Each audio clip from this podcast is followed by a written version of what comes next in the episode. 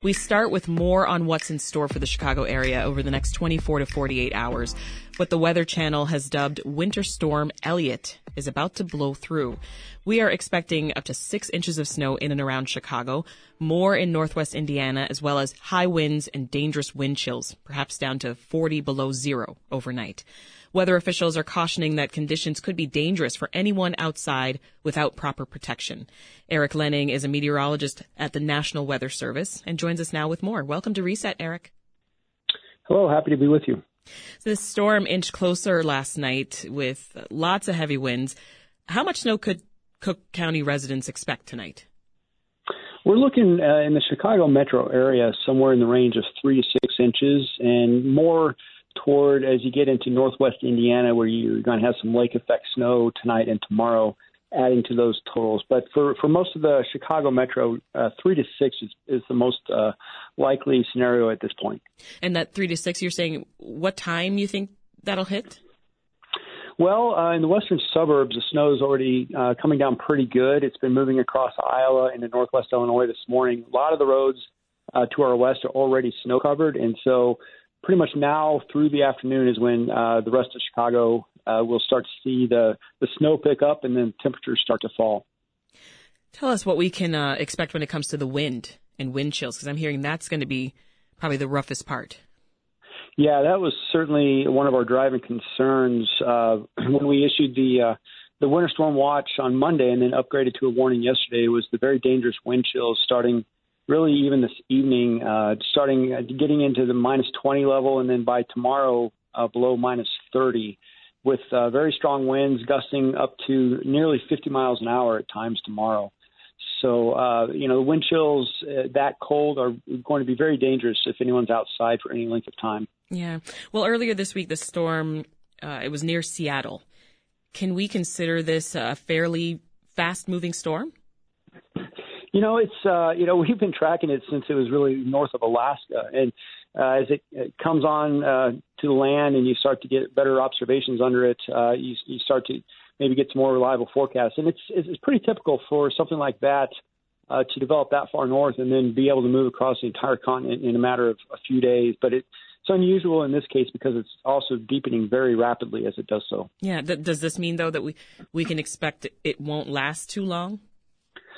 Fortunately, uh, you know, the snow is looking like a maybe you know the the bulk of it's going to be today and this evening. Uh, lighter amounts continuing tomorrow, but uh, most of it's going to be, be probably wrapping up uh, overnight tonight, uh, with the bulk of it again this afternoon, which is not good if you're trying to travel or, or get home from work.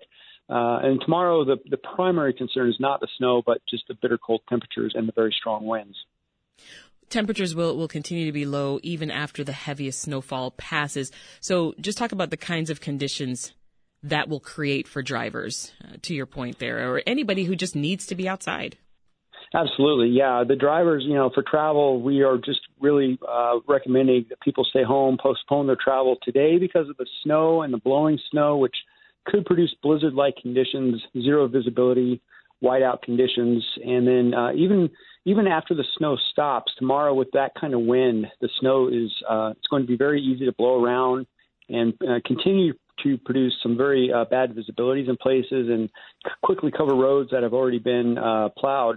But on top of that, if you do get stuck, you're dealing with minus 30 degree wind chills, and so yeah. uh, you know it's just not going to be safe to travel pretty much uh, for the next 36 hours, really into Saturday. Eric Lenning is a meteorologist at the National Weather Service. Thank you so much for joining us. Absolutely. Now, for many people in the Chicago area, riding out the storm will mean taking a few precautions. But it's not that simple for people who are experiencing homelessness. So we turn now to Carla Johnson, who's a grassroots leader with the Chicago Coalition for the Homeless. Great to talk with you again, Carla. Thank you so much. Glad to hear you. So you were just listening along, and uh, we heard more about this storm that is hitting the area tonight. How is preparing for the storm different for folks who are experiencing homelessness? I, I I really don't even know how to explain it. I had the misfortune of having to go to the hospital even last week when it wasn't even as bad as expected to be, and to see the number of people that are just there in there, and to hear the staff talking that that's another refuge that the homeless population has to take is to go into the emergency rooms to take shelter or to get food or resources. It's just something you wouldn't think about until you're actually in that situation. And unfortunately, so many people are that we don't even realize because a lot of time we cover it up. You know, people are walking around homeless. Right. you never would even think about. And you were there just last week mm-hmm. seeing this. In the hospital because they had to take me, fortunately, from one hospital to way somewhere else where I had no family or anybody just for the resources because the hospitals were so full of people that didn't have anywhere else to go. Wow. Let's talk about shelters. How many are there uh, across Chicago that are available for people to seek shelter during this storm? As far as official shelters, I'm not sure of that exact number, but I think I re- remember hearing 55, and that number is really not a- adequate or accurate talk more about the need. I mean, what are you seeing on the streets right now? Well, of course, you know, for the weather, you know, coats and hats and uh, just places of shelter. It's not just single individuals. Sometimes it's women with children, you know, mm-hmm. and you were speaking about how to keep your car winterized. Sometimes you might not even have that, you know, so that in itself, having a shelter would be a car for a parent with children. So mm-hmm. that's a terrible situation to be in in this weather. So tell us more about uh, your organization and what you are doing to, to support folks who are unhoused. Our coalition is a group, a collaborative of, of, of, agencies because it takes more than just one person or one group. And what we're trying to do is to get a designated revenue that will be able to combat this growing, it's not going to go away, uh, trauma that we have in our city, which is homelessness. Sixty-five thousand. Sixty-five thousand. And homeless people. Yeah, um, I mean, it must it must be difficult to to to see that, right? And I, I mean, just, is. I'm thinking of driving home each day when I, you know, pass certain areas and, and I'm, right. you know, I, I can only do so much, um, you know, when I stop right. and I help, but I, it, my heart breaks. And I'm, I'm thinking, oh my gosh, when the temperatures dip even below where we're at now, I really hope that there's somewhere for this person to go. Right, we do too. And what we're doing is letting the mayor know that if given the chance to get on the ballot, the people of Chicago would agree also. And it's not asking nothing that can't be done, and nobody wants to be without. And it's a possibility, so we just don't understand the pushback. Mm-hmm. But the more power we get, the more uh, information we can get out, the stronger we become as a group. And it's something that we can accomplish in 23, and that's what our goal is now. Well, as you mentioned, um, the mayor, Carla, was that your group that I saw on, on social media sort of uh, demonstrating outside of yes, her home? on her block. Yes, we were. We were out there. She wouldn't come to our table, so we came to her. In the spirit of uh, Hanukkah, we came just trying to, you know, get some understanding of why and to let her know that we're not going away. We're still here, and we believe Chicago is behind us. That's why we're bringing Chicago home. What can you tell us about warming centers in the city? I'm really not too familiar about the warming centers. I'm more like out in the, and this is new to me also. So I'm more out in the, uh, what do we want to call it? Civil disobedience, uh-huh. getting the word out. Yeah. Mm-hmm. When we talked a moment ago about, you know, some of the most immediate needs of, of people who are experiencing homelessness, you talked about, you know, of course, coats and hats and things you mentioned a car, and it's. I'm wondering, do do you know of folks who are trying to sleep in their cars overnight? The ones that do have vehicles. I have had that experience. I have had people tell me that. Yes, I have. What's that like? I can only imagine. You, you, it's a process. You would have to put your, keep your things in your car. So sometimes when you're passing people on the street and you see their car full of stuff, that's because they're living in there. That's a thought. For the folks listening, Carla, how can we get involved and, and show our support? Well, uh, Bring Chicago Home is one of the coalitions that's with Chicago Coalition for the Homeless, and we have a website. And anybody that's interested can go to that website and see where they fit in. We're needed all over. Like I said, it, it takes more than just one phase of this. You have to have wraparound services to make this process, and you're going to need an infrastructure. It's going to take time, but it can be done. So, yeah. And um, I'm just checking now. It looks like there are about six warming centers uh, across the city. So it, uh, there should be more information online for folks to to check that out. Uh, we'll leave it there. Carla Johnson's a grassroots leader with the Chicago Coalition for the Homeless. Thank you so much you. for checking in with Thank us and stay you. warm, okay? you too. This is Reset. I'm Sasha Ann Simons, and the season's first big winter storm is expected to bring temperatures below zero and wind chills into the negative teens, 20s, and even 30s. So what can we expect from winter storms to come for the rest of the season? Trent Ford is an Illinois state climatologist. Welcome back, Trent. Hey, Sasha. Thanks for having me on. So, Trent, uh, you know, this is, of course, going to be a doozy. We're all sort of hanging, hanging tight and preparing here. This mix of snow and, and single digit temperatures, it sounds very harsh. Do you think that it means that we're in for a slew of harsh winter storms this season? Not necessarily. Um, and I know that's not the hard and fast answer that you may be looking for, but it, it's. Uh, But walk me through your thinking uh, there. Yeah, so the climatology of, of winter weather is kind of interesting. So an early start to winter, uh, as we think of like early, uh, the winter, severe winter weather like what we're experiencing today, does not necessarily uh, forewarn any sort of really intense winter on the late part. Um, take last year, for example, where we had the latest snow, the latest first snowfall on record there for Chicago.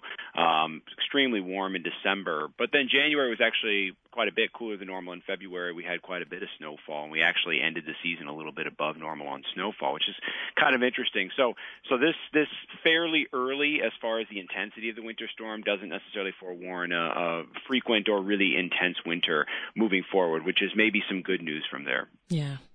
Well, you know, I know the usual advice in these circumstances, and we heard earlier from Eric Lenning from the National Weather Service. It's, you know, stay off the roads if you don't have to travel, right? In reality, though, Trent, some of us do have to drive at some point during this storm. It's, it's just inevitable. So anything that those folks should keep in mind. Yeah, take it slow. I'm I'm actually one of those folks because uh, Me I too. can work from the uh, from home, but my wife can't, and Okay. she's not really all that comfortable driving this weather. So I'm I'm in my office now until she gets let go. So I yeah, I'm one of those people, and, Yeah. and honestly, it's uh, it's just taking it slow, um, and and making sure you have preparations and plans in case your what is typically maybe a half hour or hour long commute turns into a two or three hour commute or maybe even longer. And so what that means is making sure you got enough gas in the gas tank. If Mhm. you're driving an EV, remember that your battery life is going to be a lot, your range is going to be a lot smaller in these cold temperatures than Yes. normal. So hopefully you don't bank on that 300 mile range. Uh, and just having things in the car ready for you in case you get either stuck in, in pretty heavy traffic or, or God forbid, stranded on the road. And so that's things like blankets, coats, uh, non-perishable food, water, things like that, entertainment of some kind to keep you going. Um, uh, but you know, the biggest thing to kind of uh, stop yourself from getting stranded is is is really just taking it slow. Um, you know, I know some folks that we can remain nameless like to drive on the the left shoulder down Mhm. to Stevenson when they're trying to get home. Please don't do any of that tonight. It's not worth it. Um, especially with that blowing snow, you may not be able to see people who are stopped in front of you either with their brake lights or their four ways on until you're right on top of them. So again, just taking it slow, um, you know, Yeah. drive at your comfortable pace. That that's really really important. Yeah, no, that's that's really great advice, and thanks for reminding me about the blanket. I need to make sure that I have one in my car as I head on the road uh, as well. And as you talked about making sure gas is in the vehicle, one thing I did too was I made sure my washer fluids were were filled up. Um, I also I put air in my tires because I think my tire pressure was low on one, and I was like, "Well, all four of you now get air," because I just wanted I wanted to just make sure uh, I'm I'm good to go. And and for folks crossing state lines, you know, keep in mind weather conditions in other areas as well, right? It's not just about what's happening here in Chicago in the Midwest, but I, I'm going to Canada, for instance, and so I had to check what's going on there and uh, Yeah. make sure we're we're Yeah. going to be okay. Yeah, absolutely. I mean, this this storm, as as storms typically do, this this part of the uh, of the country move from west to east. So if you're heading west, uh, to Iowa or even further, um, you may actually just hit the cold and the wind and may avoid some of the, the issues. If you're heading east, especially this evening, afternoon, you may actually be tracking the storm. So that may be something to look out for too, is if you're looking to get out of the office 4 or 5 p.m. tonight and head somewhere east, mm-hmm. it may be worth it to either take the night at home, wait it out, let the storm pass, or or maybe just delay by a couple hours so you're not tracking that really intense front all the way all the way there. So Trent, how are you preparing for this storm? I'm curious. And yeah, any last so minute all the things? Stuff that I mentioned with the with the cars, that's all ready to go. Um, Good. We usually keep a, a, a an embarrassingly amount of, of frozen foods uh, uh, in our freezer anyway, so uh, that we're ready to go there. Uh, just having the generator ready to go in case we lose power um, making sure that I'm communicating with all of our family in the area and friends to to make sure they know um, you know where we're at, how things are going, and that's especially the case if if if folks have family or friends, you know, aunties who may not. Um, you know, may may not have the best situation as far as uh, their their housing, their heat in their housing. Just checking on them, making sure they're okay.